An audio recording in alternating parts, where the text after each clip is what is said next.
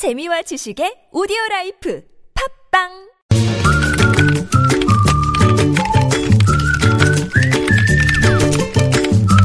뉴스보다 재밌고 뉴스보다 뜨거운 무적의 댓글을 어, 전해주시는 분입니다. 시사 칼럼니스트 이숙현 씨 모셨어요. 어서 오세요. 네, 안녕하세요. 자, 첫 소식은요. 네, 경찰이 소위 갑질과의 전, 전쟁을 선포했다고 합니다. 네. 이 경찰청은 갑질 횡포 근절 TF팀을 구성하고요. 예. 12월 9일까지 앞으로 100일 동안 이른바 우월적 지위를 이용한 불법 행위 특별 단속을 추진한다고 오늘 밝혔습니다. 예. 아, 아무래도 이제 이철성 신임 경찰청장 취임에 맞춰서 진행되는 건데요. 네. 아, 경찰청장은 얼마 전 취임사에서 그 일성으로 이 정의로운 사회 그리고 건전한 공동체 만들기를 강조한 바가 있었습니다. 네네. 아, 주요 이 갑질 단속 대상 무엇인가 봤더니 이 각종 인허가와 그 관급 이- 입찰 등 권력 그리고 토착형 공직 부패 비리였고요. 네, 네. 또 거래 관계상 우월 지위를 이용한 리베이트 그리고 음. 직장이나 단체 내 인사 채용 비리나 음. 성폭력 강요 행위 등이 네. 해당된다고 합니다.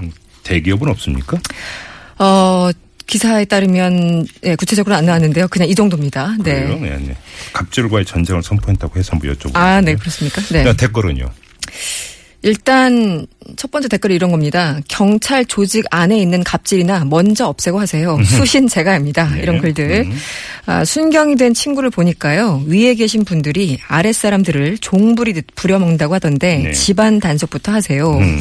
역시 그 댓글에 아, 등잔 밑이 어둡습니다. 이런 글들 많았었고요. 음, 예. 아무래도 또 이번에 그 이철성 경찰청장 같은 경우는 음주운전 문제가 굉장히 심각하지 않았습니까? 예, 예, 예. 사고 자체도 그렇지만 네. 그 이후의 과정들 네. 아, 거기에 대해서 댓글이 상당히 많았습니다.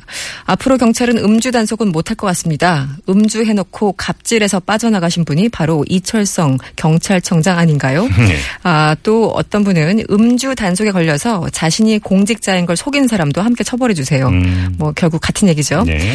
아, 국민에 대해서 최고 갑질을 하고 계신 분 청와대부터 수사해 주세요. 이렇게 갑질 뜬금없이 네. 또 달아주신 분 계셨고요. 네. 이 동네는 왜 하자가 스펙이 되는 건가요? 이런 글 아, 마지막으로 한 줄로 정리해 주신 분 계셨는데요. 오늘도 웃고 갑니다. 접어주셨습니다. 이 웃음의 종류는 뭘까요? 네, 웃픈 거죠 한마디로. 네. 알겠습니다. 자, 다음 소식은요. 네, 금융감독원이요. 이 최근 보이스피싱 피해가 늘어나고 있다라는 점에 따라서 이 보이스피싱 피해 예방 10계명을 얼마 전에 공개했습니다. 예. 아, 사실 보이스피싱 관련해서 저도 이제 댓글로 한두 번 소개를 해드린 것 같은데 음. 이게 더 늘어나고 있기 때문에 사람들이 네. 좀 쉽게 생각하는 것 같아서 다시 한번 좀 뽑아봤는데요. 예. 일단 대표적으로 이런 겁니다. 이 전화로 정부 기관이라면서 자금 이체를 요구하면 무조건 보이스피싱을 의심 하라. 음. 그리고 전화나 문자로 대출을 권유받는 경우에는 금융회사 여부를 먼저 확인하라. 예. 이런 거고요. 음. 또 대출 처리 비용 등을 이유로 선입금을 요구할 때도 보이스피싱을 의심해야 된다는 말이 있었고요. 네.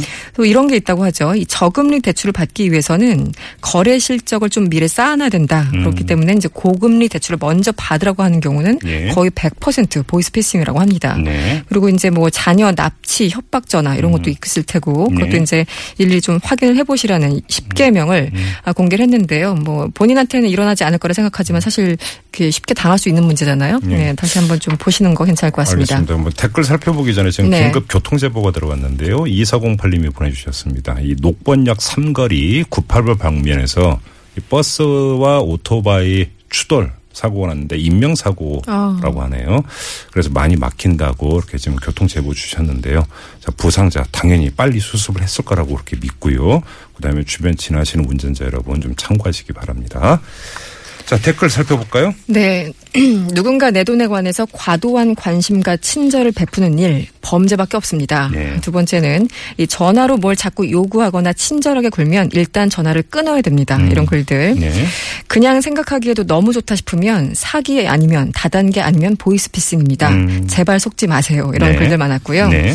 이 온라인 쇼핑몰 정보 유출 때문인지 매일같이 대출을 권유하는 전화를 받는데 정말 욕이 나올 지경입니다. 음, 그리고 어떤 분은 또 이런 얘기를 했어요. 언젠가 보이스피싱님한테 전화를 받았습니다.